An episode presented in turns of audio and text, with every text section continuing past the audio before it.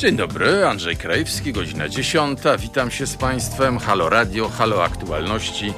Będziemy dzisiaj mówili o Unii Europejskiej, o tym, co się dzieje z polskim wetem, czy da się z tego jakoś wymknąć e, przede wszystkim Polsce i Węgrom, no ale także Unii, bo, bo prace trwają nad tym z obu stron. E, potem będziemy mówili z panem Tomaszem Wojciechowskim, psychologiem i założycielem Fundacji Falofron, o przemocy wobec e, młodzieży i o sytuacji młodzieży w okresie pandemicznym. A na koniec powrócimy do tematu zagranicznego. O 5.30 czasu waszyngtońskiego obudzimy Marcina Firleja, naszego, można powiedzieć, korespondenta w Stanach i porozmawiamy sobie, czy prezydent Trump już całkiem zrezygnował, czy ma jeszcze jakąś linię obrony, a ma, no i jak formuje się nowa administracja, jak to wszystko wygląda. Dziękuję.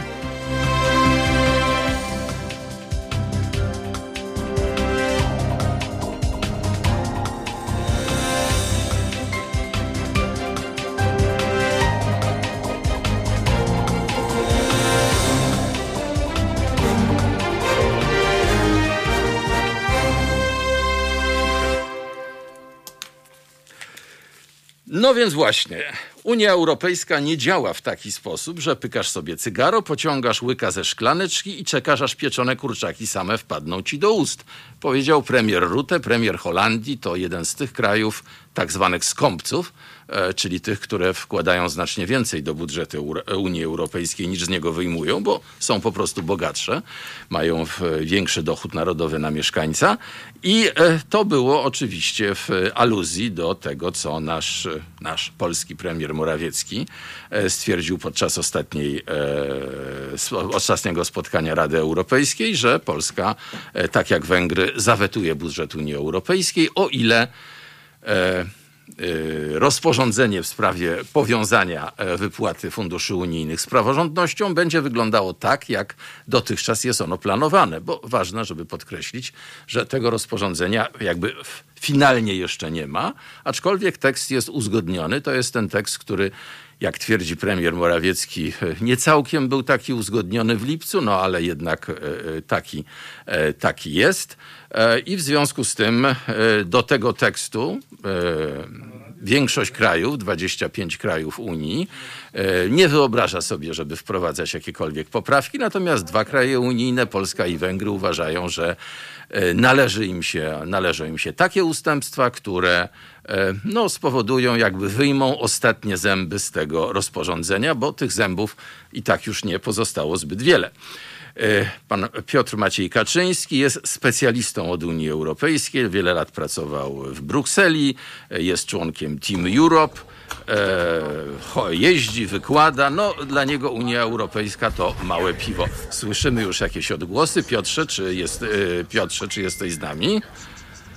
Dzień dobry Państwu, dzień dobry Andrzeju, jestem, jestem. Bardzo mi miło. Słuchaj, no więc właśnie. Taka informacja na początek, że Polska jeszcze może prawie 40 miliardów euro dostać z perspektywy budżetowej, tej, która ciągle jest i może ją dostać do końca 2023 roku. W przypadku Węgier to jest 11,5 miliarda e, e, euro. No więc być może rację mają ci, którzy mówią, nie ma się co martwić, będzie dobrze, a nawet jeszcze lepiej, bo budżet poprzedni był bardziej hojny dla Polski i dla Węgier. No, to jest oczywiście rozumowanie takie zero-jedynkowe, że e, przecież są wielkie pieniądze, one są zakontraktowane. Halo? Tak, coś nam się przerwało. One są zakontraktowane, na pewno chciał powiedzieć e, Piotr, e, a potem chciał na pewno powiedzieć, że spojrzenie jest jednostronne. Ja tymczasem będę udawał, e, że się na tym znam. No trochę się znam, ale oczywiście nie tak, nie tak jak Piotr, a my będziemy próbowali z nim się jeszcze raz połączyć. Chciałem powiedzieć jeszcze o tym, że o jakich, o możliwych rozwiązaniach, o takich, o których będę pytał Piotra. Mianowicie no jednym z rozwiązań, mówił to dzisiaj rano e, europoseł e, Leszek Miller, nasz były premier, jest e, dopisanie do tego rozporządzenia w sprawie praworządności takiej jakby noty wyjaśniającej. To jest taki sposób, który jest bardzo często stosowany w Unii Europejskiej, dlatego że nie zmienia się prawa, ale mówi się o interpretacji prawa i składa się tam pewnego rodzaju obietnice polityczne, które nie są prawem, które nie są wiążące, ale jednak dają e, tym, którzy poszukują kompromisu, powód do tego, Tak. żeby swoim. e, No bo ktoś mi kurczak e, zadzwonił na telefon. No. No, Piotrze, powiem nieskromnie, my jesteśmy ważniejsi, nasi słuchacze. Dobrze. Wra- wracamy, przepraszam. Wracamy. Coś, nie szkodzi. Coś No, zdarza, tak, się, coś, coś zdarza się, mówiłem w twoim imieniu, jak e, podsłuchasz podcastu, to się złapiesz za głowę pewnie, ale na razie nie jesteś w stanie tego zrobić, w związku z tym przyjmij, że mówiłem e, do rzeczy. A mówiłem o tym, e, o czym rano mówił Leszek Miller, o tej takiej deklaracji wyjaśniającej, która ewentualnie może być uzgodniona, o tym, że ona mocy prawnej nie ma, ale moc polityczną jak najbardziej. Zresztą w naszej poprzedniej rozmowie, chyba dwa tygodnie temu, wspominałeś o takiej możliwości. Oczywiście, że są takie różne możliwości rozwiązania problemu, ale chciałem dokończyć e, poprzed... Myślę, e, jestem, tak, jestem. tak, Czy mnie słychać? słychać E, jak najbardziej, że ta poprzednia chodzi mi o perspektywa była lepsza. pop- Tak. Tak, ale chodzi mi o rozliczenia. Rozliczenia miesięczne nie zastąpią ro- rozliczeń rocznych albo siedmioletnich. Na tym polega rozliczanie projektów wieloletnich, z których się buduje e, masę rzeczy w Polsce albo remontuje i e, te projekty, wszyscy wiedzą, są zaplanowane na wiele lat. Jak tutaj kontraktować albo planować jakiekolwiek nowe rzeczy, jak mamy perspektywy jednomiesięczne? Zaburzenia mogą być także w polityce rolnej z płatnościami dla rolników, ponieważ one są rozliczane kwartalnie, a tutaj będziemy mieli perspektywy, e, perspektywy, no prowizoria Aha. jednomiesięczne w przypadku weta. Y, Co to znaczy? Czy to znaczy w praktyce, że rolnicy mogą nie otrzymać dopłat, ale jak oni je dotrzymują? Oni je przecież otrzymują nie co miesiąc, tylko chyba raz na rok, prawda? No właśnie. No. E, o to właśnie chodzi, że tutaj niekoniecznie jest problem, bo znaczy generalnie to my sobie teoretyzujemy. Nie wiemy, jaki będzie skutek, efekt e, tego weta, jeżeli ono się pojawi, bo jeżeli się pojawi, jeżeli będzie, jeżeli będzie prowizorium, to będą problemy. Tyle wiemy.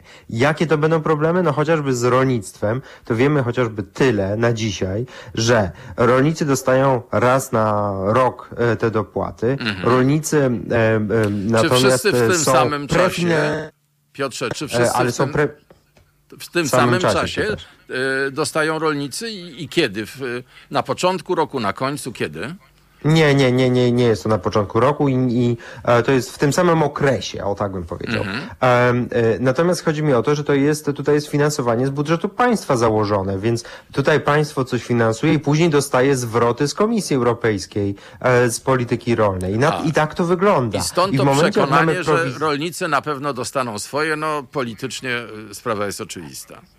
Ale te transfery się odbywają kwartalnie między rządem a, A komisją, komisją. A, teraz, a teraz będziemy mieli prowizoria miesięczne. Więc jeżeli to będzie, ja tylko mu, ja nie mówię, że to, tego się nie da rozwiązać. To się da rozwiązać. Tylko będzie chaos. Dobrze. Organizacyjny chaos. Dobrze, Piotrze, a historycznie jak to było? Czy y, y, Unia Europejska działała na zasadzie prowizorium dłużej? Bo na przykład Stan, w Stanach Zjednoczonych bardzo często e, na skutek, no, no, no wiadomo, przepychań e, szczególnie między prezydentem a kongresem, bardzo często przez wiele miesięcy jest prowizorium budżetowe i nawet nie płaci się niektórym urzędnikom federalnym. No, Amerykanie nauczyli się z tym żyć. A w Unii był taki precedens? Ostatni raz bardzo dawno temu, to był rok 1980, więc to jest prehistoria, No, to jeśli chodzi o integrację europejską. tak. No jeszcze nie było na przykład wieloletnich ram nie, finansowych. oczywiście, to w ogóle był, to nie była Unia, to było Europejska Wspólnota Gospodarcza przecież. Tak, Zupełnie tak, więc e, to trudno tak. porównywać. E, Natomiast wiem, wiem tyle, że w, pro, w prowizoriach budżetowych jedna kategoria ludzi, których e, rządzący w Polsce bardzo nie lubią, a absolutnie nie dostanie po głowie, mianowicie urzędnicy. Kategoria linia płatności dla e, pracowników e, Unii Europejskiej jest zachowana, więc oni akurat swoje miesięczne pensje będą dostawali. Aha, aha, dobrze. A jak z samorządami? Bo ostatnio było też oświadczenie samorządów wczoraj, że to jest katastrofa w ogóle dla e, inwestycji samorządowych, dla tego, co no, zostało już zaplanowane. No to, to jest wielka katastrofa. Nie, niekoniecznie dla tych projektów, które się toczą, e, tych, o których żeśmy zaczęli, czyli do 2023. One e, z większym lub mniejszym problemem zostaną rozwiązane, bo to, co jednak zostało zakontraktowane, to tyczy się tego budżetu, który się kończy w roku 2020. To, reszta to są kwestie rozliczania, więc to spokojnie. Te projekty się e, zrealizują problem z nowymi projektami, a, bo nie ma żadnego planowania na więcej niż jeden miesiąc. Dlatego nie można tutaj zakładać, że to prowizorium będzie się przeciągało bardzo długo. Dynamika sytuacji spowoduje, że jeżeli nawet to prowizorium będzie na jeden miesiąc, a to już będą takie duże koszty i takie wielkie ciśnienie, żeby, że będzie wielkie ciśnienie, żeby, żeby jednak tego nie przedłużać e, dalej. E, bo pa, pamiętajmy, że to nie chodzi tylko i wyłącznie o budżet wieloletni Unii Europejskiej. Tu chodzi także o fundusz odbudowy. Gigantyczny zastrzyk finansowy dla gospodarek, które są e, w głębokiej recesji z powodu Dobrze, czyli to polskie weto, którym e, ta polska szabelka, e, którym wymachu, którą wymachuje pan premier Morawiecki, obejmuje e, nie tylko budżet siedmioletni, ale i fundusz odbudowy. E, dlaczego? Dokładnie. Dlaczego? Dlaczego? Dla, dlatego, ponieważ e, rząd Rzeczypospolitej spakował e, trzy rzeczy w jedną. Trzy rzeczy, czyli e, budżet wieloletni, fundusz odbudowy oraz zasadę powiązania e, praworządnością e, wydatkowania pieniędzy unijnych. I tych trze, te trzy rzeczy powiązał dlatego, Bo, ponieważ tą, którą chce zasada- zablokować, tak. nie jest w stanie. Tak, zasada praworządności obejmuje wszystkie wydatki e, d- dla danego państwa, czyli właśnie fu- e, siedmioletni e, mm, e, budżet i plan odbudowy. Tak, dokładnie, logika, dokładnie tak. Po, taka jest logika pod warunkiem, że Fundusz Odbudowy zostanie em, zawarty w ramach Unii Europejskiej, bo być może A no właśnie, mówimy Węgry, teraz o rozwiązaniach, bo, bo y, tak jak powiedziałeś, y, te miesięczne, nawet pierwszy miesiąc spowoduje taki bałagan, takie niedostatki, że y, wola polityczna w 25 państwach prawdopodobnie zacznie być o wiele mocniejsza, żeby jednak y, jakoś tę sytuację rozwiązać. No i teraz wróćmy do możliwych rozwiązań. Y, Deklaracja polityczna to jedno rozwiązanie. Jakie są jeszcze? Dekla- znaczy, generalnie kwestia jest e, tego, o czym powiedziałeś, wola polityczna. Czy ona jest, czy jej nie ma? Czy jest wola, żeby rozmawiać e, z Polakami i Węgrami, czy jej nie ma? E, premier Węgier zapowiedział od razu po zapowiedzi weta, że dogadamy się do końca grudnia. I, I Orban to powiedział bez problemu, tak?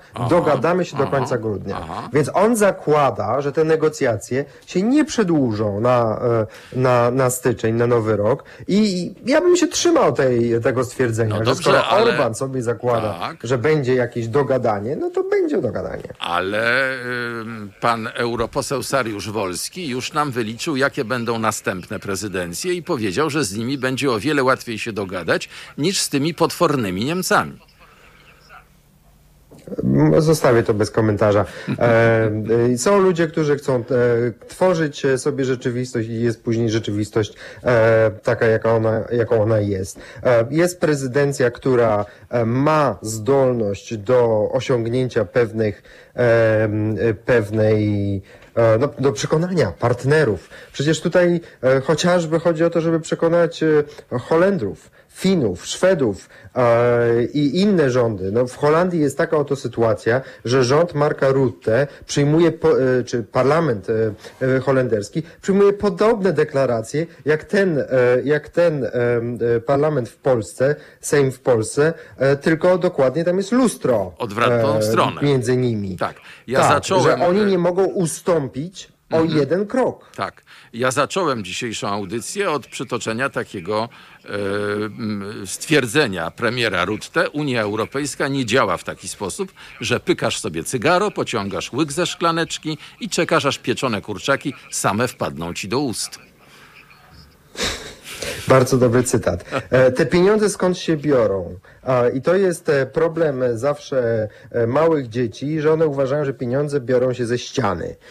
No cóż, małe dzieci, które słuchają naszej audycji, pieniądze nie biorą się ze ściany i to jest pewnie też wiadomość dla tych ludzi w Polsce, którzy uważają, że to jest manna z nieba, te pieniądze europejskie. One skąd się pojawiają i z jakiegoś powodu się tu pojawiają. Jaki jest interes tych, którzy płac są płatnikami netto, żeby płacić do wspólnego budżetu? No, myślę, że to jest poczucie solidarności. To znaczy, że mamy pewien organizm ponadnarodowy i próbujemy, żeby w tym organizmie, który jest kontynentem europejskim, przez lata niszczonym przez wojny, e, przez no, najazdy, no cokolwiek, panował pokój i żeby ten organizm się dobrze rozwijał i żeby ludziom chciało się żyć w tym, w tym organizmie.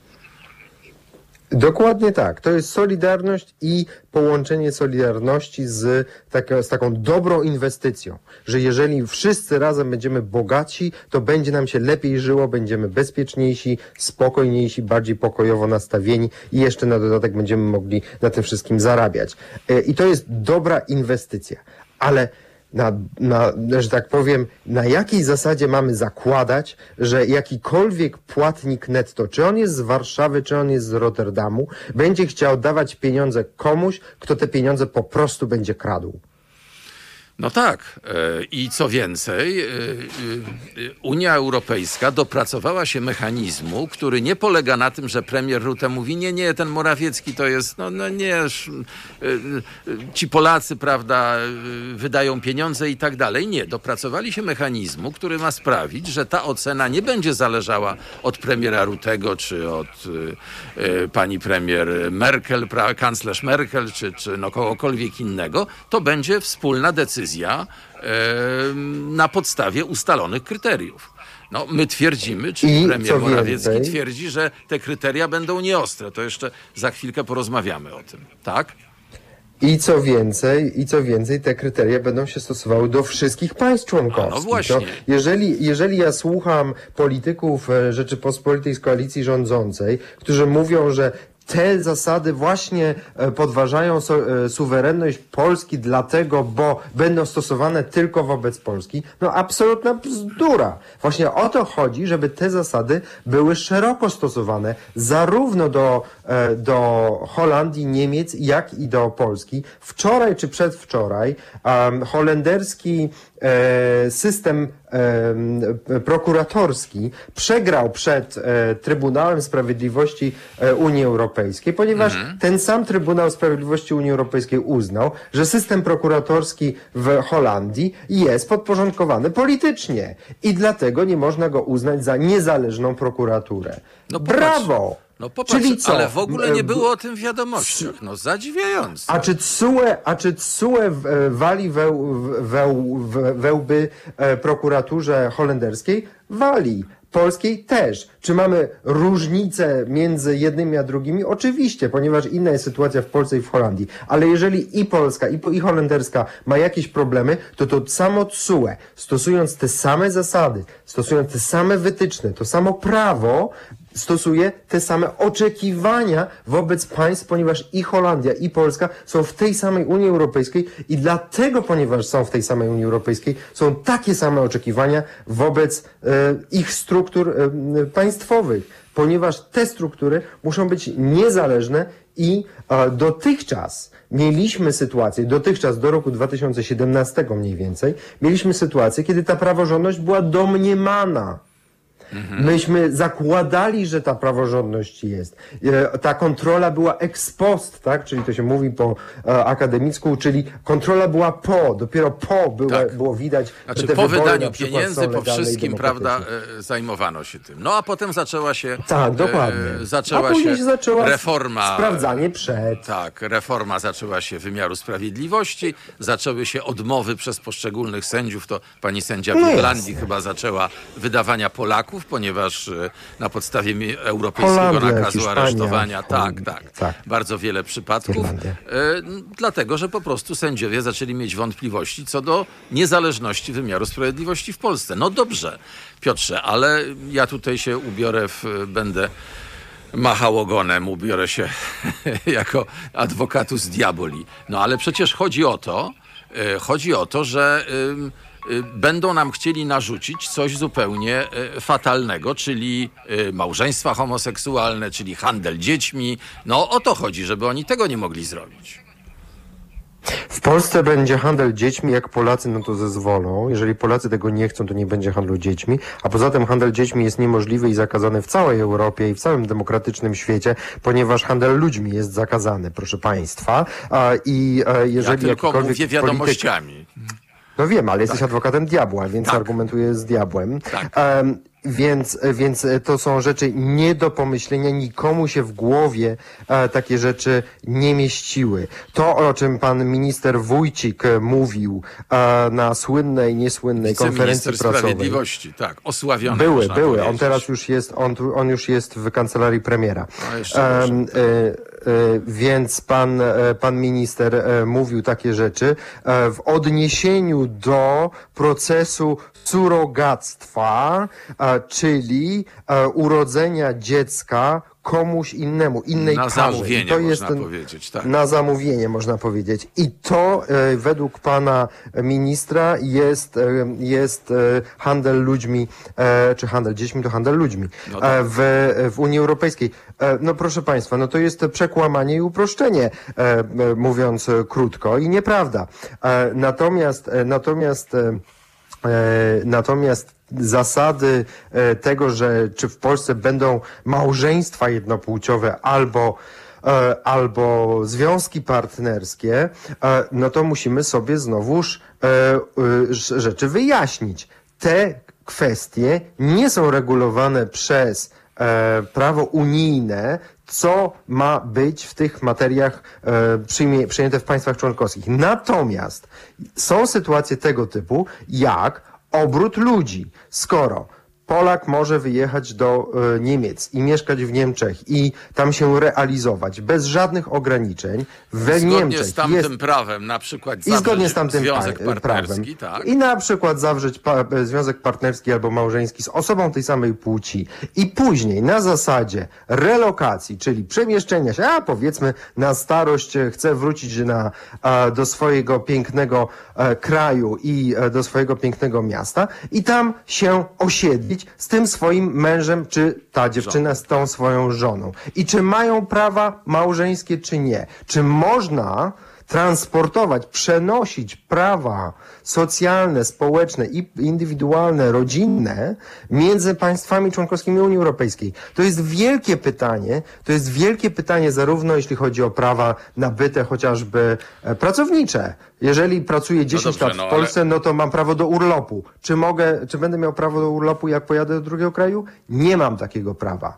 No a prawo rodzinne i tak dalej, i tak dalej. To są właśnie detale prawa rodzinnego albo prawa, e, prawa socjalnego, a, które, no diabeł tkwi w szczególe, tak? Które są regulowane albo nie są regulowane konkretnie. Jeśli chodzi o małżeństwa jednopłciowe, em, em, Unia Europejska ostatnio zaproponowała, aby Komisja Europejska, aby osoby, które są małżeństwami i są uznane za małżeństwa w, e, w krajach, które uznają te małżeństwa, w momencie, kiedy się przenoszą e, dalej, gdzieś indziej do innego kraju członkowskiego Unii Europejskiej, aby były uznawane automatycznie za małżeństwa lub jako związki e, jednopłciowe, właśnie innego, innego rzędu niż małżeństwa, w zależności od prawa tego państwa, Dobrze, w którym Piotrze, rozumiem. Chodzi o to, się żeby... osiedlają. Tak, dalej miał... No ale zaraz, zaraz. Prawo do małżeństwa, ja dalej tym ogonem macham.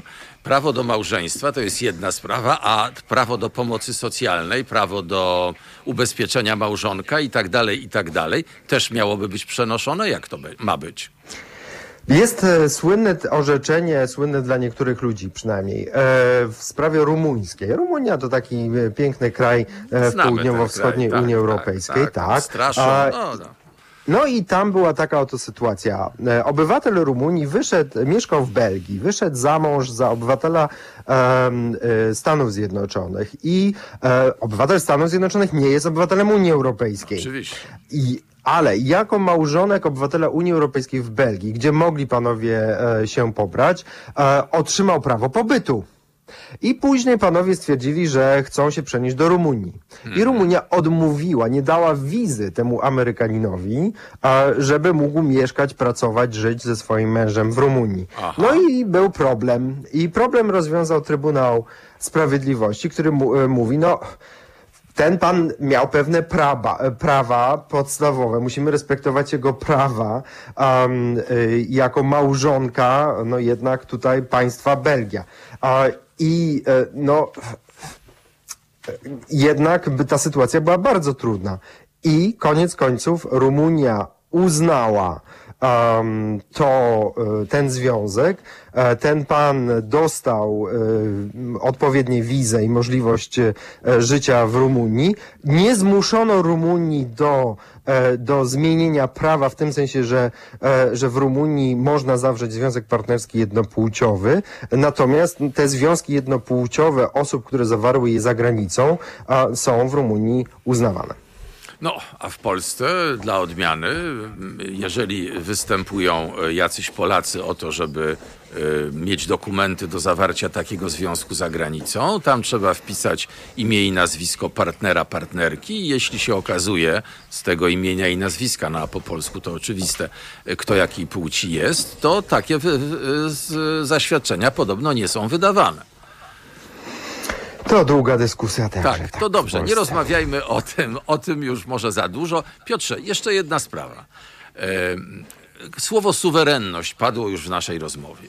Em, Zastanawiam się, e, na ile e, rzeczywiście e, polski rząd broni polskiej suwerenności, e, odmawiając podporządkowania się temu rozporządzeniu, e, które dopiero będzie, rozporządzeniu o powiązaniu funduszy z praworządnością. Czy my będziemy rzeczywiście bardziej suwerenni? No nikt nam się nie będzie wtrącał, nie będzie nakazywał, żeby jacyś tutaj, mm, e, no właśnie, no żeby były sytuacje, o których mówiliśmy przed chwilą i wiele innych. Halo? To znowu straciliśmy pana Piotra, tak?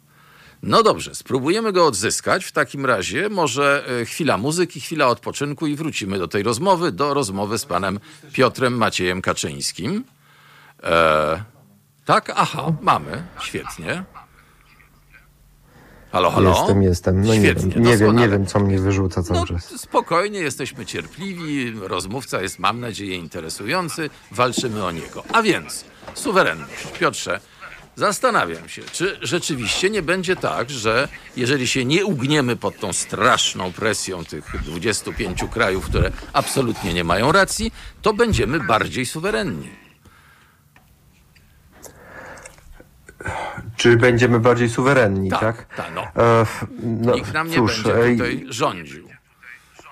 Nikt nam nie będzie tutaj e, rządził. Najlepiej to, gdybyśmy byli Koreą Północną, gdzie nikt nie ma wpływu e, z zewnątrz. Ja powiem w ten sposób w sprawie, e, w kwestii suwerenności. E, czytałem ministra Czaputowicza, który był ministrem w rządzie Mateusza Morawieckiego, a przez e, dłuższy tak. czas. Tak, e, który mówił swego czasu, że Polska w Unii Europejskiej jest w 100% suwerenna, ponieważ suwerenność to jest kwestia, e, kwestia przynależna państwom, a Unii Europejskiej Polska wydelegowała pewne kwestie do zarządzania. Więc Unia Europejska zarządza tymi kwestiami suwerennymi, e, jeśli w imieniu Polski. No i cóż, jeżeli, jeżeli zgodzimy się wszyscy, że kwestie praworządności także będą e, wydelegowane do Unii Europejskiej, tutaj nie ma żadnego ubytku e, na suwerenności Polski. E, To jest po prostu dodatkowa gwarancja tej naszej suwerenności, kontrola zewnętrzna. E, Jeśli chodzi o suwerenność innych państw członkowskich, no ja chciałbym po prostu przypomnieć. Irlandia ma swoje relacje z Wielką Brytanią od wielu, wielu lat. Cypr ma swoje relacje z Turcją od wielu, wielu lat. No I to, to są dwa od razu niesłychanie burzliwe relacje. burzliwe, trudne, Tak, tak. e, okupacyjne, są to małe wyspy zdominowane przez potężnych sąsiadów i będąc w Unii Europejskiej, w momencie kiedy Wielka Brytania i Turcja nie są w Unii Europejskiej, ten mały Cypr i ta mała Irlandia w sprawach dla siebie absolutnie kluczowych są w stanie machać jak ogon psem, a tym psem jest cała Unia Europejska. I Irlandia dzisiaj no nie dyktuje i narzuca, bo to była, byłby język rządzących w Polsce, ale przekonuje partnerów, przekonuje i jest w stanie przekonać partnerów europejskich, że jej pozycja wobec Brexitu jest tą, którą należy przyjąć i pozycja Europejczyków wobec Wielkiej Brytanii to jest ma lądową, lądową granicę, ma przecież w Irlandii Północnej z Wielką Brytanią, więc jej interesy są no, bardzo ważne w tej sprawie. To jest, to jest zrozumiałe. Tak. No oczywiście i cała Zjednoczona Europa broni interesów irlandzkich e, w e, problemach z Wielką Brytanią. Dokładnie to samo jest z Cyprem i Turcją, gdzie mały Cypr rządzi pozycją i stanowiskiem Unii Europejskiej wobec e, potężnego przecież partnera na południowym wschodzie, e, Turcja, który jest ważnym i trudnym I od, partnerem. I od dziesięcioleci toczą się rozmowy w sprawie przystąpienia. No już się nie toczą. A już się nie toczą. No ale toczyły już, się bardzo, tak. bardzo długo, tak. Formalnie się toczą, ale, ale, tak, ale to, to, to tak. nie, spotkań nie było już od, od wielu, wielu lat. Oczywiście. Natomiast tej, oczywiście w polskim kontekście ludzie myślą od razu Rosja.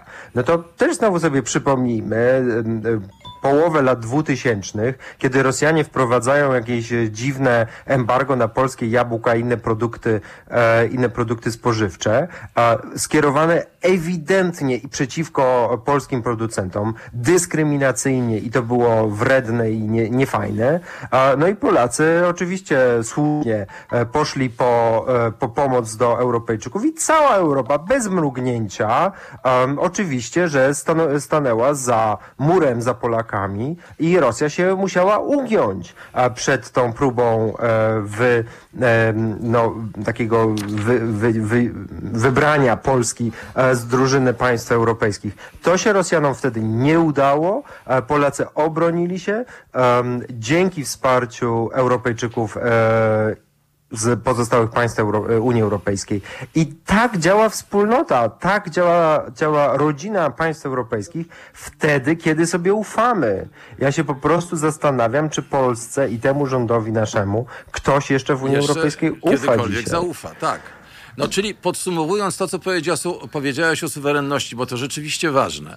Nie można oddać tego, czego się nie ma, a zgodnie z yy, no, europejskimi porozumieniami, aktami, które podpisaliśmy, myśmy część suwerenności rzeczywiście oddali. Czyli mamy tylko jej określoną część. No I... nie, no nie, no proszę Państwa, no myśmy oddali część suwerenności, to jest takie myślenie zero-jedynkowe. Jeżeli myśmy oddali część suwerenności, to proszę mi powiedzieć, jaką umowę handlową z Japonią Polska byłaby w stanie wynegocjować? A no właśnie, Żadnej. do tego dążyłem. Żadnej. I do tego dążyłem, A Unia Europejska ale... w, w, naszym imieniu negocjuje te umowy handlowe, na przykład. Za Jedna to jesteśmy rzecz. częścią Druga rzecz, potęgi. Szczepionka. Tak. Szczepionka. Szczepionka, czyli rzecz dużo bardziej przyziemna dzisiaj. Aha, ale e, Sytuacja, ważna, tak. Sytuacja z szczepionką wygląda tak, że kilka miesięcy temu, jak, e, jak e, kwestie szczepionki się były no, bardziej rozmyte, to była dyskusja. Francja, Niemcy, Włochy były w stanie same kupić sobie szczepionki dla siebie i mieć podejście America First, a przepraszam, Italia Prima tak. albo, albo Niemcy pierwsze, albo Francja pierwsza.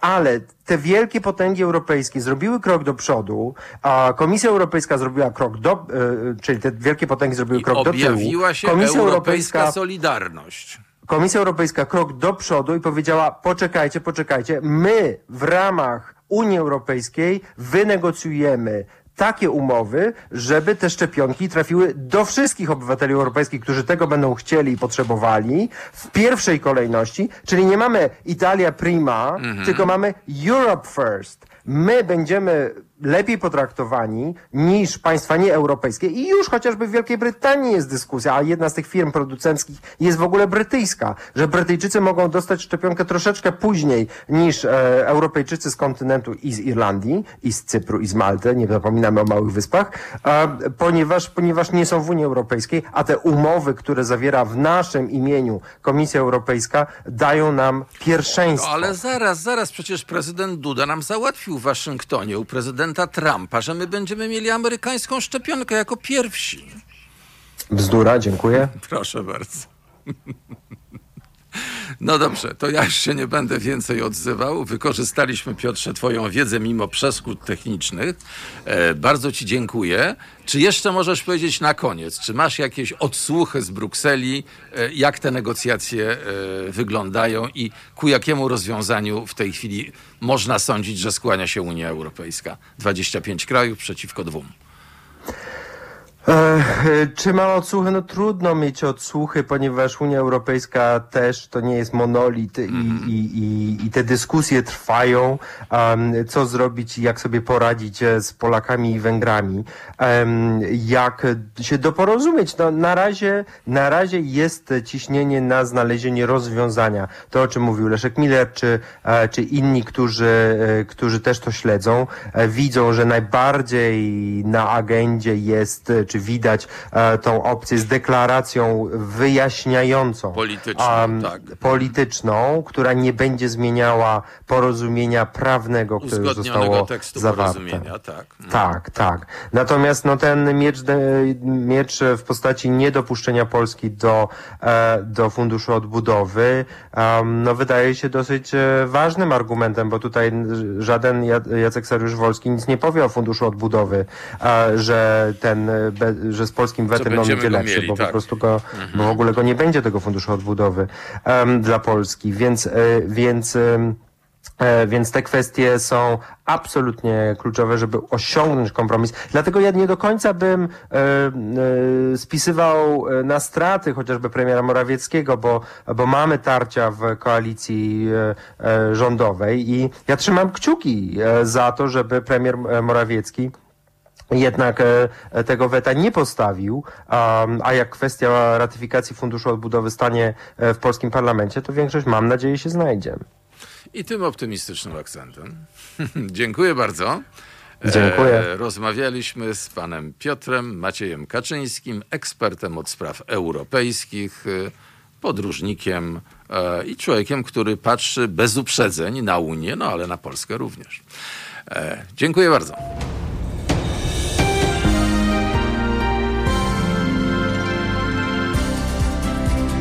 Halo Radio. Pierwsze radio z wizją.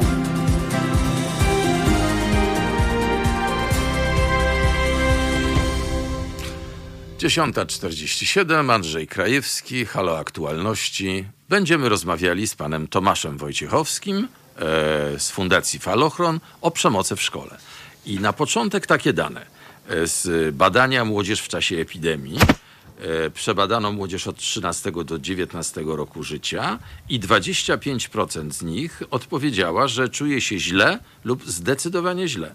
Aż 78%, no czyli 4 na 5, uskarżało się na brak spotkań z przyjaciółmi i rówieśnikami. 63% było przytłoczonych materiałem do nauki. No, to zawsze byliśmy przytłoczeni materiałem. Natomiast co trzeci, to jest ważne, skarżył się na nerwową atmosferę w domu. Młodzież wskazywała na dojmujące poczucie niepewności, regres umiejętności społecznych, rozregulowanie rytmu domowego, no bo i dzieci w szkole, i często rodzice, e, i dzieci w domu, i często e, rodzice w domu. Em, No, w badani czuli się nerwowi, poirytowani, bez energii, osamotnieni, pełni obaw, smutni. E, 21% odpowiedziało, że wsparcie, jakie otrzymują od dorosłych, jest dla nich niewystarczające. Panie Tomaszu, co pan na to, y, na te wyniki? Pan Tomasz Wojciechowski, Fundacja Falochron. Słuchamy. Dzień dobry Państwu, y, dzień dobry Panu. E. No cóż, no, wyniki nie są zaskakujące. Y, Myślę, że to są konsekwencje po prostu przeniesienia dużej części e, działalności całych rodzin online, e, współwystępowania ze sobą w e, bardzo różnych e, w bardzo różnych e, metrażach na przykład, często niewielkich. Tak. E, To jest ileś takich czynników, które powoduje po prostu wzrost napięcia i one razem kumulują się i powodują e, tego typu efekty. Ja myślę sobie, że e, spodziewałbym się nawet, że, że rzeczywistość jest jeszcze e, Gorsza. No, bardziej nerwowa niż e, wskazują same wyniki tego typu e, odpowiedzi, gdyż e, przypuszczam, że badanie było robione w taki sposób, że te, same osoby były w domu w czasie, kiedy pytano ich. A, nie no, każdy tak, w takiej nie sytuacji każdy może odpowiadał, tak. odpowiadać bardzo Mhm, prosto. mhm. Jak tutaj siedzi rodzic i, i może, może nawet słucha, bo jeśli było akurat na, na głośnym, no to, to, jest to jest to również możliwe. Yy, Dobrze, a... Tak, i z tego samego powodu zresztą często też e, pedagogowie czy psychologowie szkolni nie bardzo mogą dotrzeć z pomocą do uczniów, którzy siedzą w domach, w których w rodzinach bywa różnie. No, trudno jest im powiedzieć wprost, że, że mają kłopoty. Mm, tak. No właśnie, to, że y, dzieci nie ma w szkole, no to już jest nienormalne, bo to jest miejsce, w którym, w którym no, pokolenia spędzały prawda, y, bardzo wiele godzin, że i szkoła, i praca przeniosły się do domu, to jest kompletne zaburzenie. I teraz, jeśli chodzi o przemoc, czy w związku z tym, no jak dzieci nie ma w szkole, no to jest mniej przemocy, to, to może i dobrze. To zależy, jak na to spojrzeć. E, Na pewno nie ma przemocy fizycznej, e, no bo trudno powiedzieć, żeby dzieci e, się mogły na e, w cudzysłowie tłuc wtedy, kiedy ich nie ma. Natomiast no tak. to y, przy- przeniesienie No choć przemocy tłuczenie, choć e, tłuczenie w internecie. również występuje. Właśnie, właśnie. Przecież mieliśmy E, Przy przypadki... czym y, Tak? Proszę, proszę bardzo. Z tą przemocą szkolną to też jest tak, że, że y, w większości przypadków y, przemoc w sieci to również ma swoje konsekwencje albo bardziej wynika z realnych, z realnych relacji, które dzieci mają. W związku z tym w zasadzie to te same osoby zazwyczaj podlegają przemocy sieciowej, mówiąc tak ogólnie, co przemocy takiej fizycznej. Mm, Dobrze. I teraz, no, i teraz jest pytanie, bo y, zmieniły się warunki, zmieniły się warunki, w których działa Państwa Fundacja.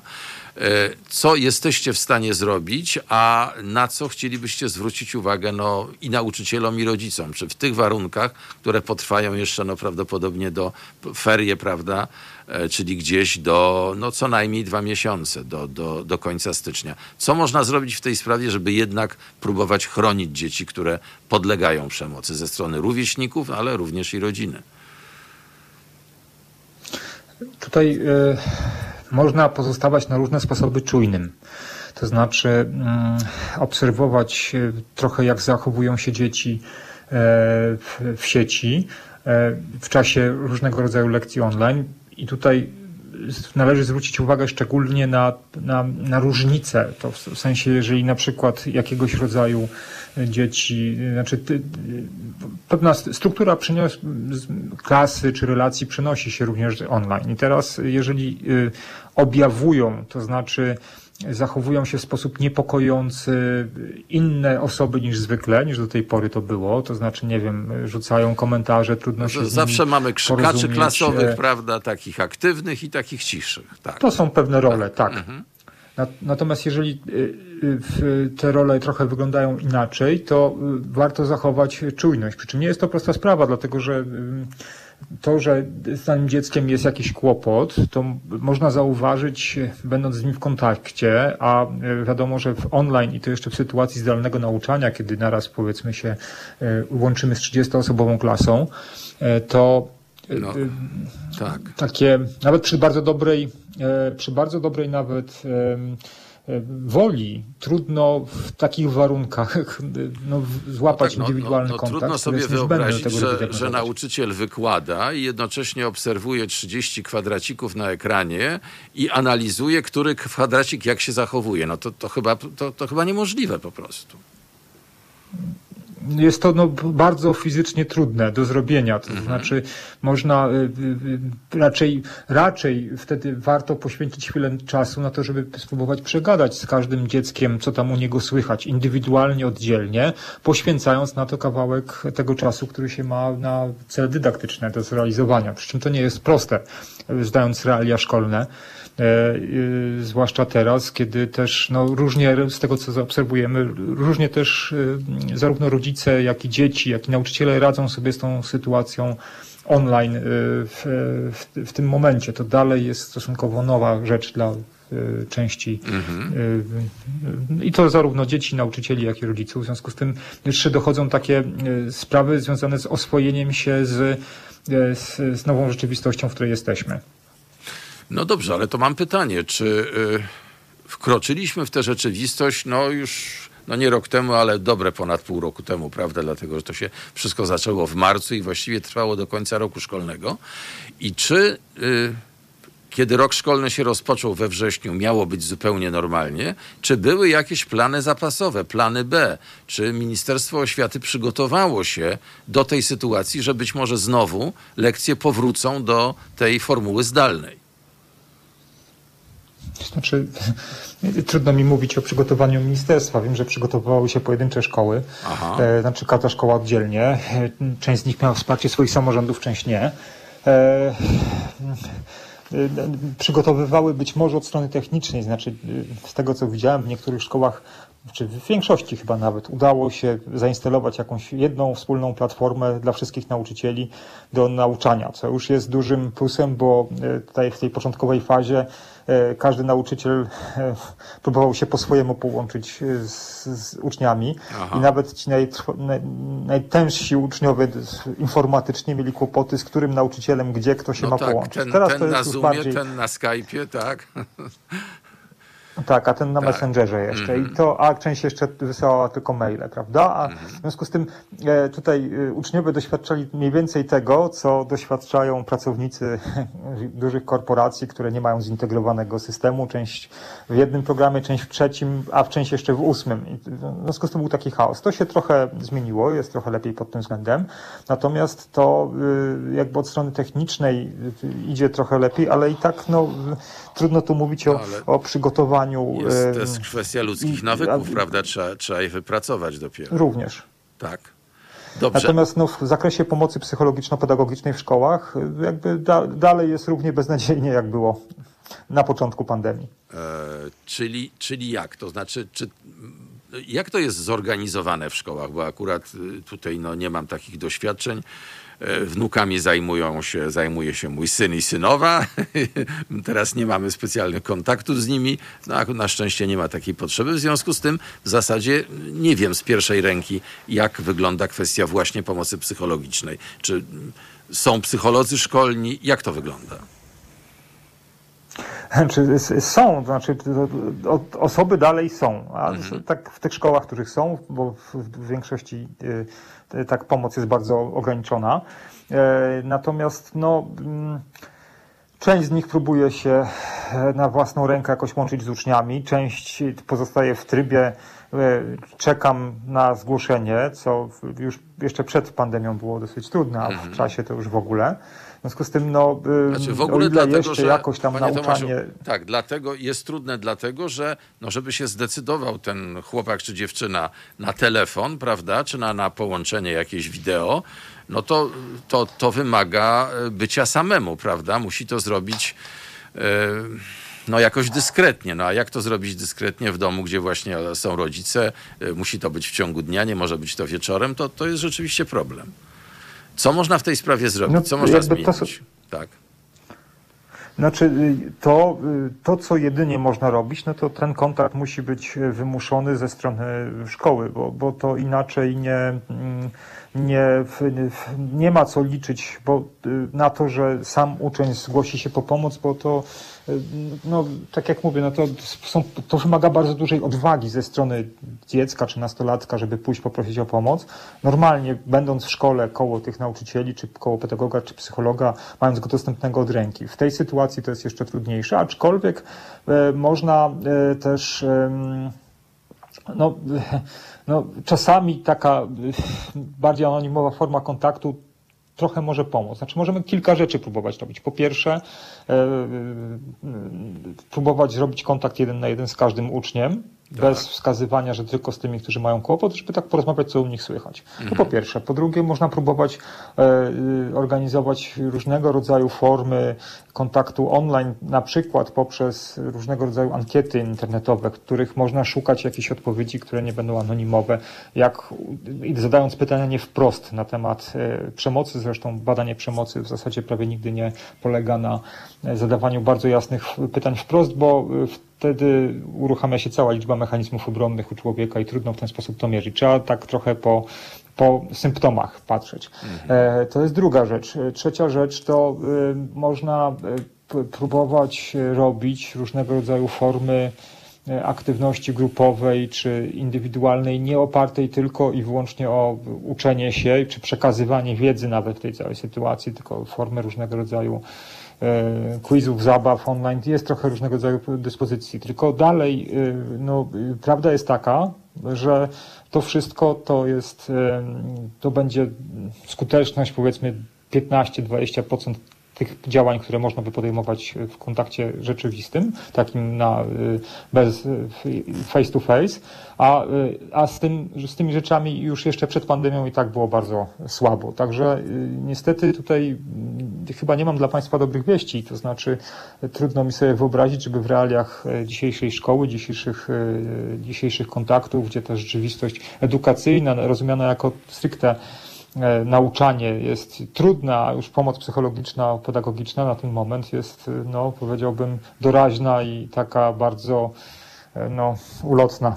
Dobrze, a w takim razie Państwa Fundacja Falochron, zajmująca się przemocą w szkole, czy w tych warunkach próbujecie w jakiś sposób, jak Wy próbujecie pomagać?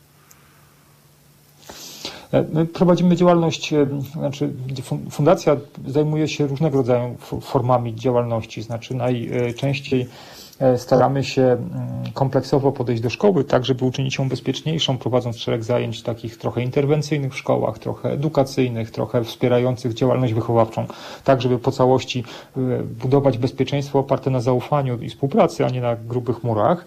E, w tym momencie no, pozostaje nam, e, znaczy liczba działań, które mamy do dyspozycji jest znacznie bardziej ograniczona do działalności edukacyjnej dla nauczycieli. To i tak jest, myślę, ważną sprawą. Natomiast no, trudno e, prowadzić działania o charakterze takim interpersonalnym czy, czy interwencyjnym. Szkole, gdzie nie ma uczniów. Tak.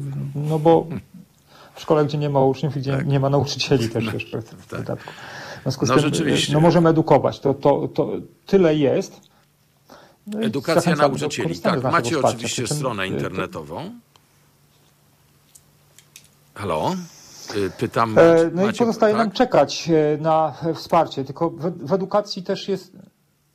W edukacji też jest, e, ona jakby podlega bardzo mocno takim cyklom wyznaczanym przez władze, przez kuratoria, tematy, które jakby w tym roku, w danym roku są jakby ważne, jeśli idzie o pracę szkół, no w dużej mierze zależą, zależą od działalności Ministerstwa Edukacji i kuratorów jako takich, a no, przemoc szkolna nie jest bardzo teraz tematem Wysoko na takim, liście priorytetów. Nośny, tak. albo tak, zapobieganiem sądzić, był, był promowany że, przez, tak, przez obecne władze. Można sądzić, że, że najbardziej zajmują władze błyskawice które pokazują się gdzieś tam u uczniów i to jest pilnie śledzone. Pan Tomasz Wojciechowski, Fundacja Falochron, no tak, zajmuje się przemocą w szkole, był naszym gościem. Bardzo dziękujemy panie Tomaszu. E, Dziękuję I liczymy na, na przyszłe kontakty również. Dziękuję, do widzenia. Polecam chwil... na przyszłość. Miłego dnia Państwu życzę. Dziękuję bardzo.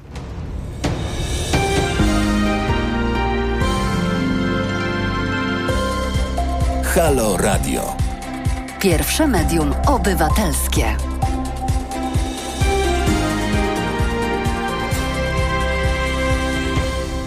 Jedenasta pięć, halo aktualności, Andrzej Krajewski. Za chwilę będziemy rozmawiali z panią profesor Ewą Wojdyło też o sytuacji młodzieży w okresie pandemii, o trudnej sytuacji psychicznej. Ale zanim chciałbym państwa poinformować i przypomnieć o tym, że już czwarty tydzień trwa nasza kampania społeczna Ile kosztuje nas Kościół.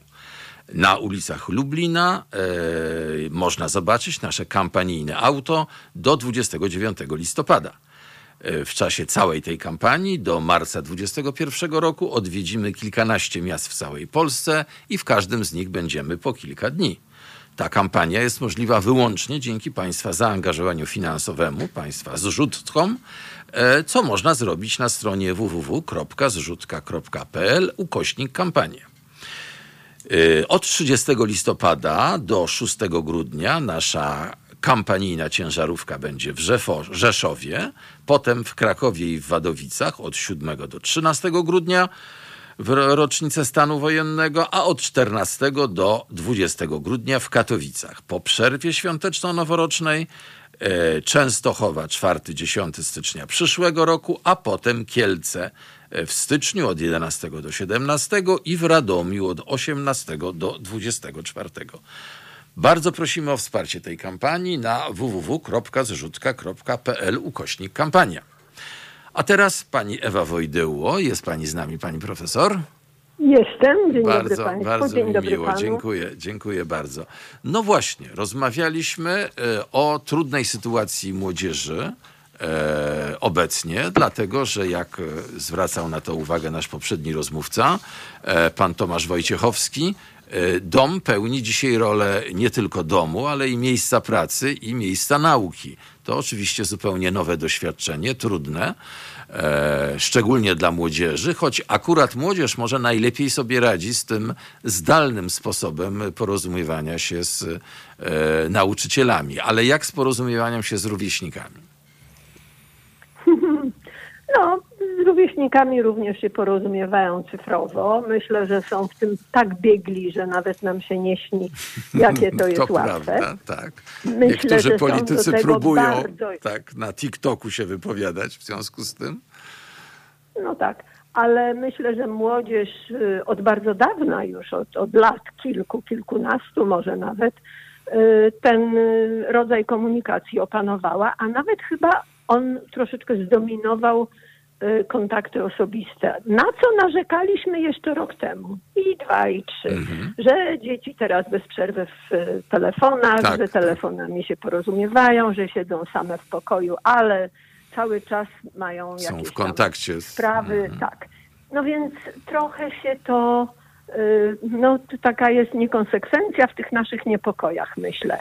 No tak, oczywiście, kontakt rówieśniczy jest nieby- niebywale ważny, zwłaszcza w tym młodszym wieku, kiedy dzieci się po prostu bawią ze sobą. A, a cyfrowo bawić się dosyć trudno. Natomiast już troszkę starsze, to myślę, że potrzebują kontaktu dla prywatek, spotkań, chodzenia do McDonalda razem, czy jakichś takich właśnie mm, rytualnych, y, imprezowych y, y, okazji. No i szkoła oczywiście. Szkoła jest też takim tyglem społecznym, w którym kontakty osobiste odgrywają no, olbrzymią rolę. To prawda. No ale właśnie, jak, e, jak realizować to tak zwane chodzenie ze sobą? Zauważmy, chodzenie ze sobą, czyli chłopak z dziewczyną, prawda, no lubią się jakieś pierwsze uczucia, pierwsze pocałunki. E, nie bez powodu mówimy o chodzeniu ze sobą, a nie o no nie wiem, jakiejś innej formie. No a jak tu chodzić ze sobą, jak nie można wychodzić, albo no w ogóle zakazują nam wyjścia i tylko internet? Y, No to internetowo kiedyś, nie wiem, y, pi- pisano listy i przez posłańca je posyłano i trzeba było dwa tygodnie czekać, aż dojdzie taki bilecik.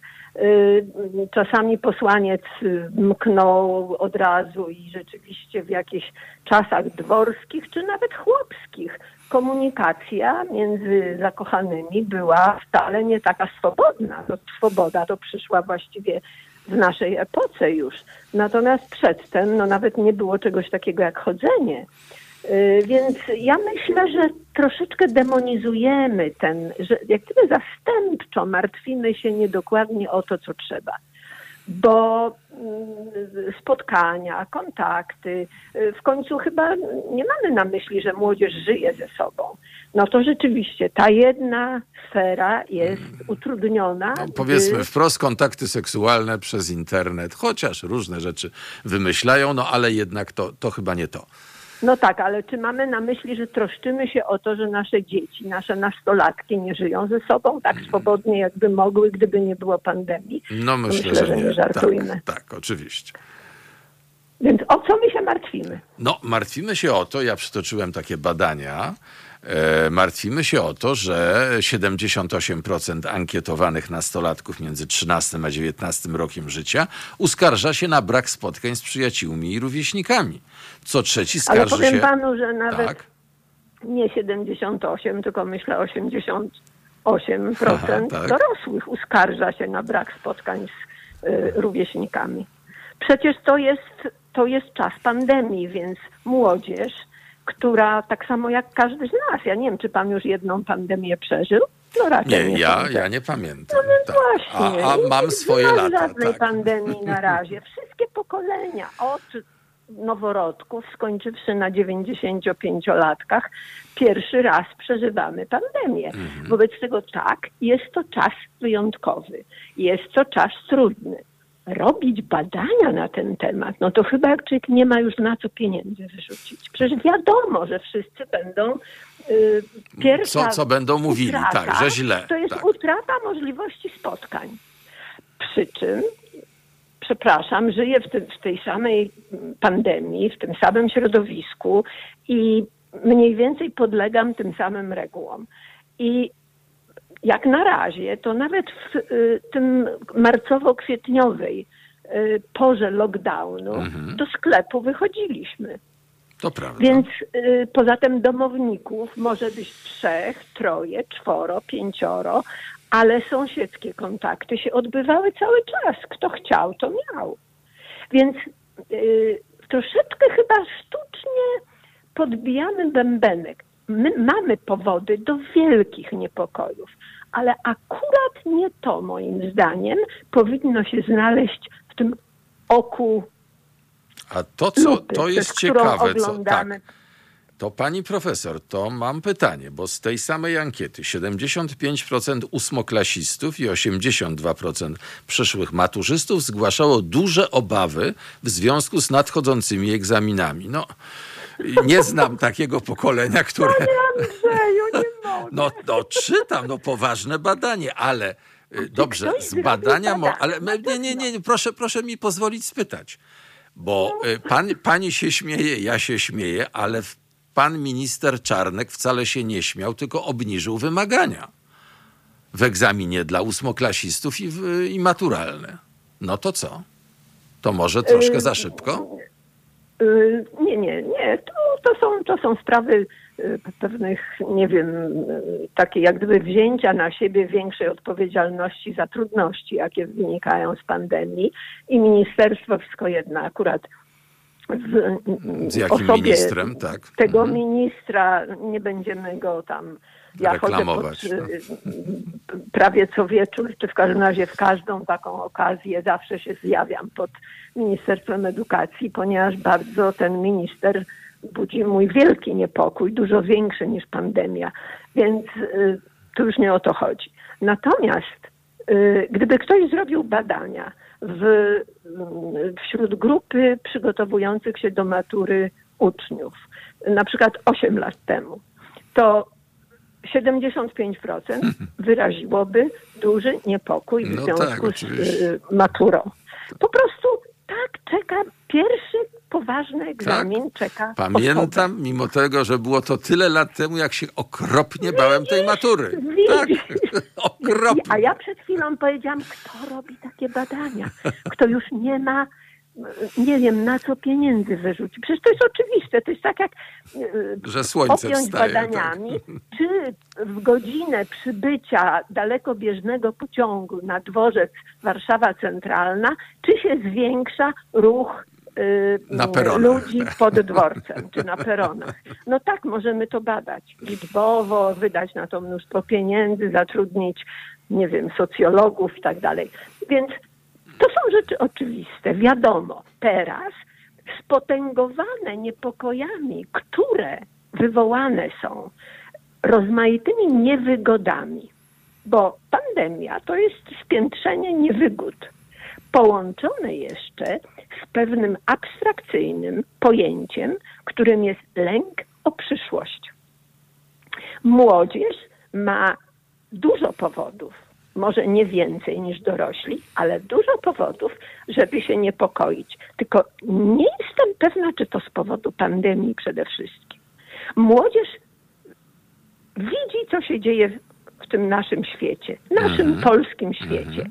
I myślą sobie, wyjadę ja kiedyś na Erasmusa, czy nigdy?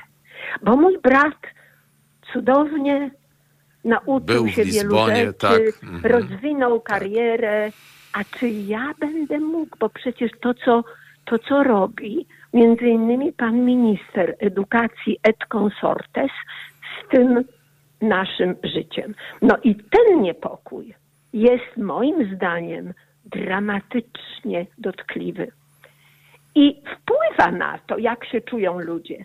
Naprawdę, wpływa na to, jak się czują ci młodzi, zwłaszcza, że przecież młodzi nie posiadają narzędzi radzenia sobie z ekstremalnymi sytuacjami w To takim wszystko stopniu, jest tak, w jakim powinniśmy nowe. my dorośli. Tak. Tak, spytała pani, ile pandemii ja przeżyłem. No, odpowiedziałem żadnej, podobnie tak jak pani profesor, ale przeżyliśmy kilkadziesiąt lat, podczas których mieliśmy do czynienia z wieloma bardzo stresującymi sytuacjami. No i jakoś udało się z, z nich wyjść, tak czy inaczej. Nieraz polegliśmy, nieraz nam się udało wygrać. Młodzi nie mają tej perspektywy. Dla niej y, no, nie mają doświadczenia, prawda? To co, to, co jest szalenie ważne, doświadczenie życiowe, im to nie jest dane. No tak, i teraz można pomagać, zwłaszcza ci, którzy są do tego powołani, czyli w pierwszym rzędzie rodzice. W pierwszym rzędzie. Bo nie wyobrażam sobie, żeby Halo Radio mogło się zajmować jakąś ratunkową strategią nastawioną na pomoc maturzystom, czy uczniom, czy dzieciom, czy młodym dorosłym. To jest sprawa, zresztą tak jest od wieków i nic się nie powinno było zmienić. A że się zmieniło, no to, to wcale to nie przynosi nam chluby, ponieważ naprawdę dzieci są bardzo zaniedbane. Bardzo. Ja współpracuję nawet nie z jedną, tylko z kilkoma grupami terapeutów, którzy pracują głównie z dziećmi i dorastającymi nastolatkami. I mają naprawdę I dramatyczne mówią? Tak. obserwacje. Skąd się biorą takie dzieci? No biorą się z tego, że mają pustkę w życiu rodzinnym. Pustka, która nie musi wcale oznaczać sieroctwa. Tylko to, że rodzice na przykład kompletnie umieją tylko zapytać, co zadane i czy odrobiłeś i y, masz jutro nie wracać później niż 8.15. I to są komunikaty, to są między rodzicami i dziećmi. I oto możemy naprawdę rozszerzyć wszystkie media, wszystkie źródła i, i możliwości docierania do ludzi, żeby przypomnieć, to nie, to nie trzeba na nowo uczyć, trzeba przypomnieć. Przypomnieć Jaka jest trzeba, rola tak, jaka jest rola rodzica. Y, y, Pani profesor, byłem kiedyś redaktorem y, polskiego wydania Reader's Digest i y, to amerykańskie pismo o wielkiej tradycji przecież zostało stworzone po, drugiej, po pierwszej wojnie światowej, y, 100 lat temu.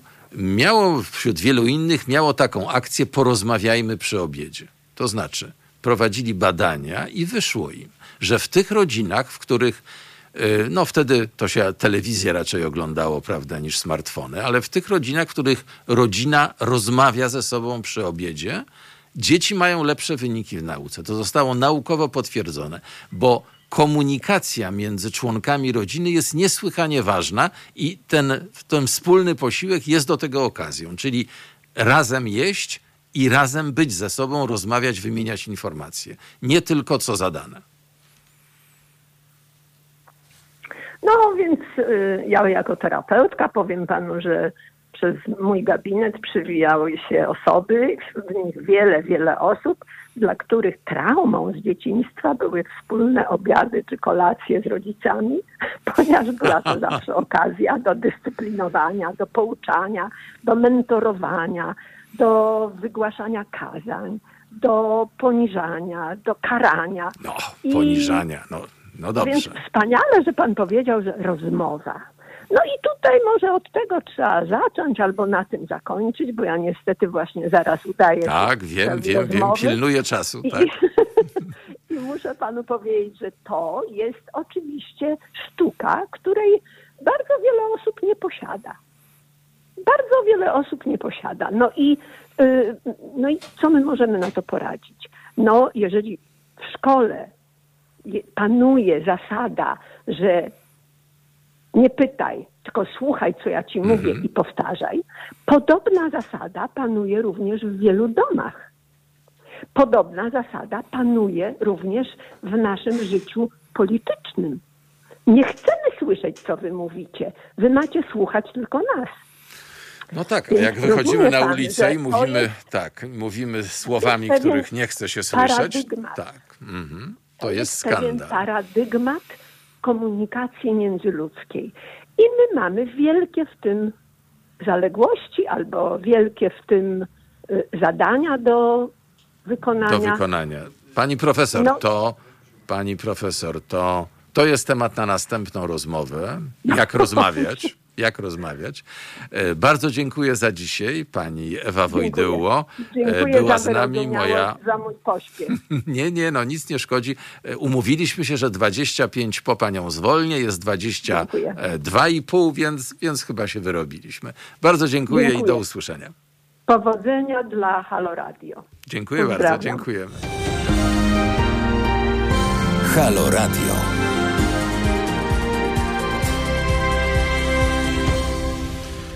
Halo Radio, halo aktualności, Andrzej Krajewski, jest godzina mm, 11.29, a w Waszyngtonie 5.29. I mimo to Marcin Firlej, dawny korespondent telewizji polskiej w Stanach Zjednoczonych, podobnie tak jak ja, tylko jeszcze o wiele dawniej, zgodził się z nami porozmawiać. Marcinie, kawa w dłoni, jak się czujesz? Dzień dobry, tak. e, Czuję się dobrze, obudziłem się no, ponad pół godziny temu, jakieś 45 minut temu. Bardzo e, przepraszam. Ale głos mam jeszcze, mogę mieć jeszcze nierozruszany, więc przepraszam, jeśli będę miał chrypkę. przeżyjemy. Bardzo dobrze, że, że nasi słuchacze wiedzą, o jakiej porze jesteś. No dobrze, y, 5.30 y, dla ciebie w Ameryce, a jaka pora jest dla prezydenta Trumpa? Czy jeszcze się broni, czy już tak naprawdę poległ? Uznał, że poległ. Pora jest dla niego bardzo zła. Tak. Znaczy, ja, To akurat nie, cieszy.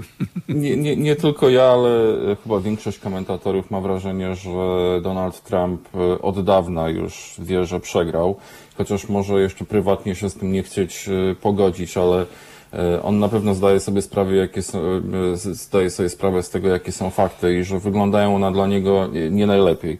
Dlatego, że jeśli zgłasza się 30 spraw sądowych w różnych sądach stanowych i federalnych w całym kraju i wszystkie są odrzucane, e, to e, tych scenariuszy na to, że można mieć drugą kadencję zapewnioną, e, staje się coraz mniej. tak. Więc, e, więc A ja mówiłeś, myślę, że- osta- mówiłeś ostatnio, że to kosztuje. Czy, czy, czy są jakieś szacunki, ile Trump wydaje na te sprawy sądowe?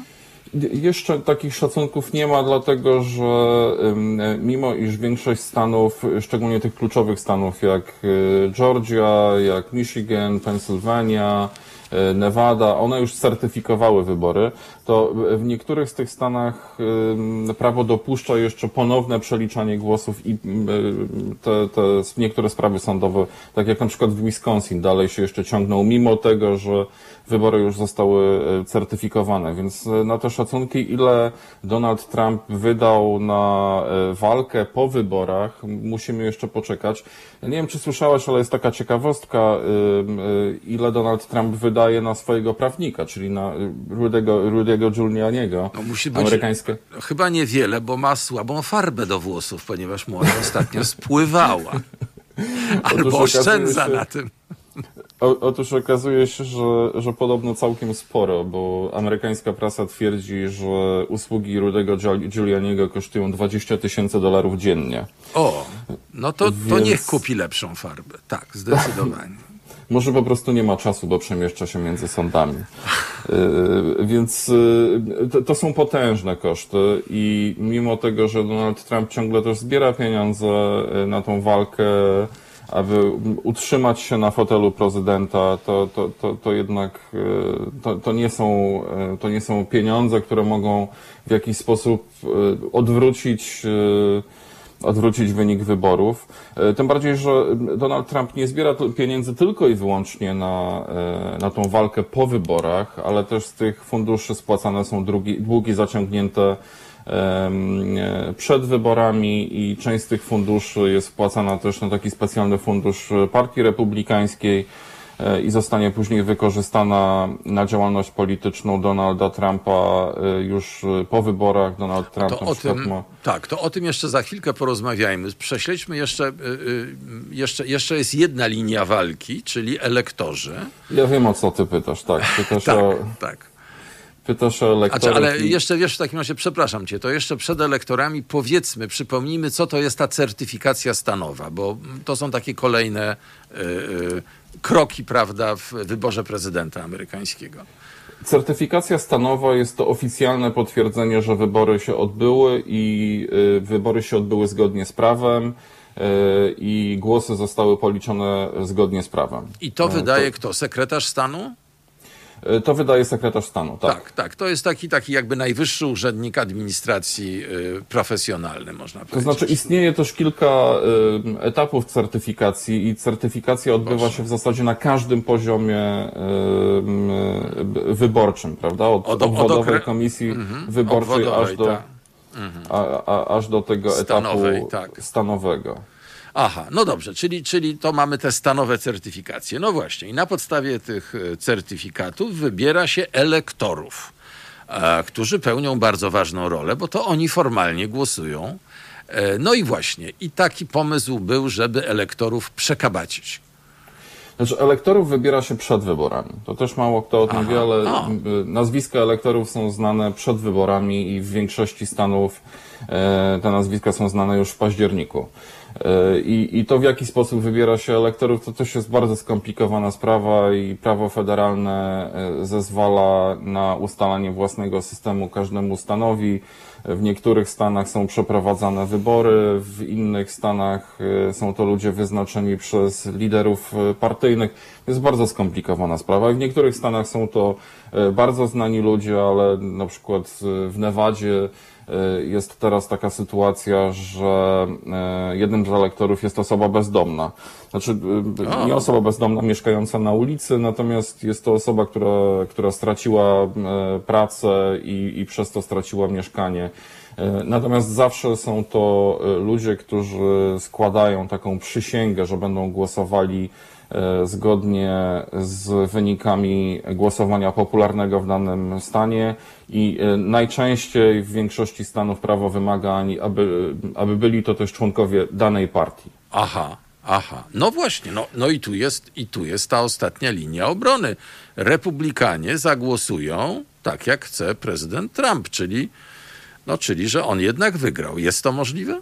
Ja wiem, że między nami dziennikarzami istnieje jakaś taka fascynacja e, różnymi e, mrocznymi scenariuszami i, i, i to, ale to jest bardziej taka Nie dystopijna no, funkcja. nie no, przestań. Po czterech latach rządów tego prezydenta nie trzeba żadnej fascynacji. Przecież to myśmy po prostu to przerobili. No. Ale, ale musisz przyznać, że to jest jednak jakaś taka y, y, dystopijna y, idea. y, Ale że oczywiście, oczywiście, że przyznaję, bo powiem ci, że jak byłem te cztery lata korespondentem, wiedziałem oczywiście o istnieniu e, elektorów, ale do głowy mi nie przyszło, nawet nie wiedziałem, co to są za ludzie. No i, a teraz widać, prawda, tu już masz ciekawe informacje na ten temat, czyli media się tym zaczęły interesować na skutek szaleństw Trumpa, no tak bym powiedział. No tak, ale to byłaby chyba jednak, e, nie wiem czy to nazwać ironią czy tragedią, ale w sytuacji, kiedy udało się przeprowadzić wyjątkowo płynnie wybory z rekordową frekwencją, w dodatku w bardzo trudnych okolicznościach. Oczywiście e, pandemia, Jakimi tak. była pandemia. E, I, i, a teraz jeszcze na końcu tej drogi, żeby się martwić o to, jak zagłosują elektorzy. Ale zacznijmy rzeczywiście od początku. Elektorzy są zobowiązani do tego, żeby głosować e, tak, jak im e, nakazuje stan. Elektorzy podpisują zobowiązanie, że będą głosowali na kandydata, który wygrał w danym stanie. I owszem, zdarza się i to się zdarzało w przeszłości niezbyt często, ale jednak zdarzały się takie przypadki, że elektorzy głosowali inaczej i, i to jest taka, to nawet ma określoną funkcję, w, o- określoną nazwę, przepraszam, w języku angielskim, to się nazywa faithless e, elector, czyli A, niewierny, niewierny, elektor. Niewierny, elektor. O, ciekawe.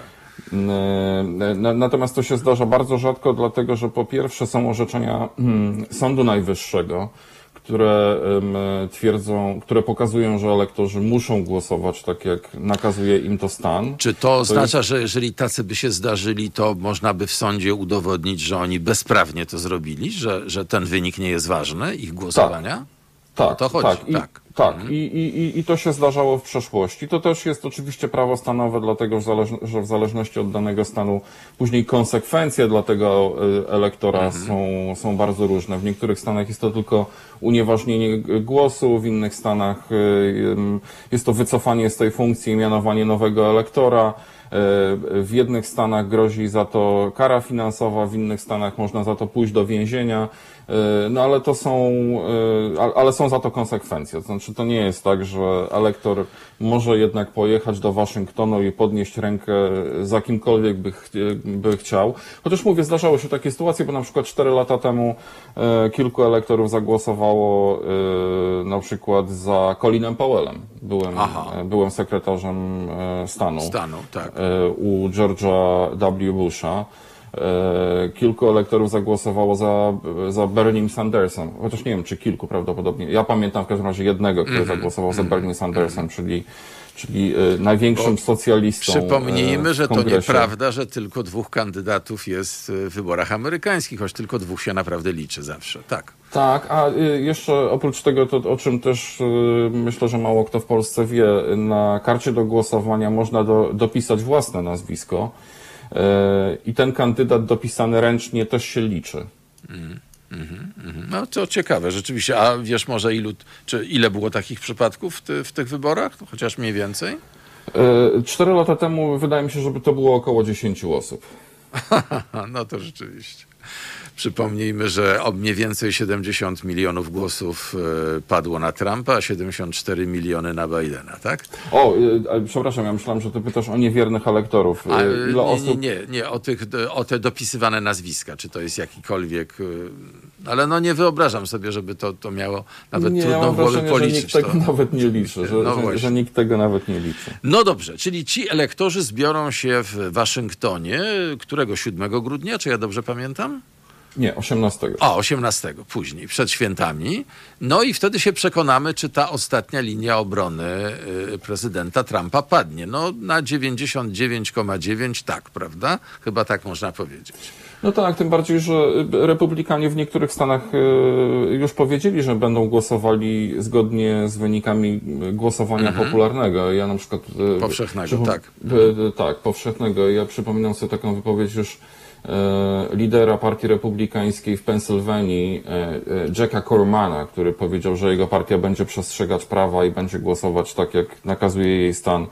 E, Bardzo podobne stanowisko mają e, republikanie w Michigan, więc e, zresztą w Georgii, o Georgię tutaj toczy się przecież olbrzymia Tak. walka. E, W, w, w Georgii republikanie też stoją na stanowisku, że e, wybory zostały przeprowadzone zgodnie z prawem i to jest to oczywiście z ich punktu widzenia bardzo rozczarowujące, że nie wygrał Donald Trump. Natomiast i, i gubernator w Georgii, i prokurator generalny w Georgii, i sekretarz stanu w Georgii, wszyscy mówią jak jeden mąż, że nie było żadnych nie, nie, nie, nieprawidłowości i wybory zostały prawidłowo certyfikowane. W związku z tym nie ma powodu, żeby zmieniać głosy elektorskie. Jasne, czyli to zakończyliśmy, elektorów 18 grudnia, a teraz co będzie Donald Trump robił po 20 stycznia, jeżeli się jednak wyprowadzi z tego Białego Domu? Próbuje cię nakierować na sprawy sądowe, które będzie miał prawdopodobnie. On, on już ma sprawy sądowe, tylko y, no, można, to, że- można skarżyć prezydenta urzędującego? Mo, mo, można skarżyć prezydenta i były, i były postępowania wszczynane z urzędu, natomiast one są zamrożone, y, tak jak na przykład w Nowym Jorku jest sprawa związana y, z jego podatkami i, i, y, i, i tutaj prokurator w Nowym To Jorku nie ma dostępu. przypomnijmy, do dzisiaj Trump nie ujawnił swojego stanu majątkowego. Nie ujawnił i, i- i co więcej, nie ujawnił go też prokuratorowi, mimo nakazów sądowych. Yy, Natomiast, bo broni się właśnie Mhm. tym, że, że jako prezydent nie może tego zrobić yy, i, i, i tutaj Wszyscy jest inni prezydenci mogli, sądowa. tak. Nie tylko prezydenci, ale też kandydaci. Nikt z tym Tak. nie miał problemu większego. Yy, Joe Biden zdaje się, że ujawnił swoje zeznania podatkowe z ostatnich 40 lat.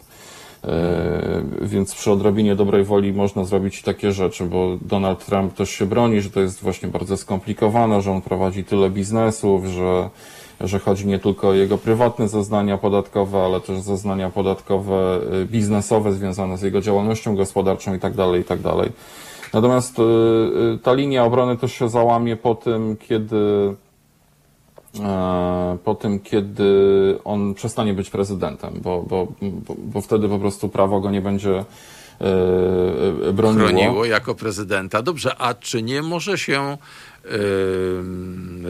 no, e, udzielić autopardonu, czyli no, były przecież na koniec. No, kolejna wiem, dystopia. Kolejny kolejna absurd, dystopia. Tak, tak, tak. E... Kolejny absurd. No, ale na, na koniec kadencji na ogół prezydent ułaskawia e, różnych ludzi. No więc, o właśnie szukałem dobrego słowa, samo ułaskawienie. No to y, widzę, że już wchodzimy na, e, na kolejne... ostatniego odcinka House of Cards. Tak, e... poziomy absurdu. E, są, do tego, są do tego wątpliwości prawne, czy prezydent Aha. może się ułaskawić sam. Natomiast rzeczywiście, a propos różnych dystopii, to, to dziennikarze i amerykańscy prawnicy nawet się zastanawiają, czy na przykład może być taka sytuacja, że E, Donald Trump e, ostatniego dnia zrezygnuje i poprosi e, Mike'a Pence'a, którego zastąpi wtedy Aha. jako prezydenta, o to, żeby o ułaskawienie i Mike Pence go ułaskawi. Rzeczywiście istnieje taka możliwość teoretycznie, no tak, że Mike bo, bo Pence prezydent może ułaskawić każdego. Tak, tak, tak, tak. No to Mike Pence Natomiast... zostanie prezydentem na jeden dzień i ułaskawi Donalda Trumpa. No jest z tym pewien problem też, dlatego że prezydent może Pence ułaskawić... Odmówi? Nie, Pence może, y, ja nie wiem co zrobi Pence, ale, tak. ale nawet jeśli nie odmówi, to problem polega na tym, że prezydent może ułaskawić wyłącznie od przestępstw popełnionych, y, które są ścigane prawem federalnym. Aha. Natomiast większość problemów prawnych... a to są stanowe, y, w sądach stanowych, no, Nowy Jork to. podatki, tak? Otóż nie mhm. tylko podatki, bo, bo tam jest też między innymi sprawa cywilna, wytoczona, wytoczona za rzekomy gwałt, E, gdzie mhm. E, Donald Trump odmawia e, wydania próbki DNA dla celów porównawczych. Więc no, teraz nikt go nie może za to ścigać, no tak, ale w momencie, tak. kiedy on mhm. przestanie być prezydentem, prezydentem istnieje sytuacja, prawdopodobieństwo, tak. że po prostu przyjdą tam agenci FBI, nie, nie agenci FBI, tylko policja stanowa i, i, i po prostu pobiorą mu wymaz z policzka. No. Mhm. Więc i, i, i, tych spraw stanowych jest, jest naprawdę dużo. Ja teraz nie pamiętam ile ich jest, natomiast w, pani prokurator generalna stanu Nowy Jork czeka już tam w blokach startowych, żeby się zająć Donaldem Trumpem natychmiast, jak on się tylko wyprowadzi z Białego Domu. No więc y, kończąc już naszą rozmowę, muszę podsumować ją w ten sposób. Cóż byśmy robili, gdyby nie Donald Trump, my dziennikarze? Popatrz, o ilu sprawach możemy porozmawiać, jak dokładnie możemy się zapoznać ze skomplikowanym amerykańskim systemem wyborczym, y, a wygląda na to, że również po zakończeniu y, kadencji, po 20 stycznia, będziemy mieli mieli się czym zajmować. Czyli w całym tym nieszczęściu jest również e, odrobina szczęścia. No to bardzo ładne podsumowanie. Tak, to prawda. To prawda. Słuchaj, jeszcze raz dziękuję za, za taką wczesną pobudkę. E, mieliśmy jeszcze porozmawiać o nowej administracji, bo Joe, e, Joe Biden ujawnił już swoich, e, swoje typy. E, nie zdążymy już o tym, ale powiedz tylko to, co nas jakby najbardziej interesuje. Czy y, jest szansa na to, że tych tysiąc żołnierzy amerykańskich nie będzie jednak wycofanych, znaczy ponad 10 tysięcy nie będzie wycofanych z Niemiec i ten tysiąc nie trafi do Polski? Ja nie wiem, jakie decyzje podejmie w tej sprawie akurat y, y, Joe Biden, natomiast nie, ja, ja bym się nie spodziewał tutaj jakichś drastycznych zmian. Nie spodziewałbym się unieważniania umów wojskowych obronności z Polską, dlatego że trzeba też pamiętać, że Joe Biden jest olbrzymim zwolennikiem e, wzmacniania roli NATO. E, I, Całego i, NATO, a nie tylko amerykańskiej części, tak. E, tak, tak, tak, tak, tak. W związku z tym tutaj można się spodziewać dużej zmiany politycznej, dlatego że E, Donald Trump traktował NATO trochę, podchodził do niego jak pies do jeża i tak niespecjalnie mu się podobał sojusz.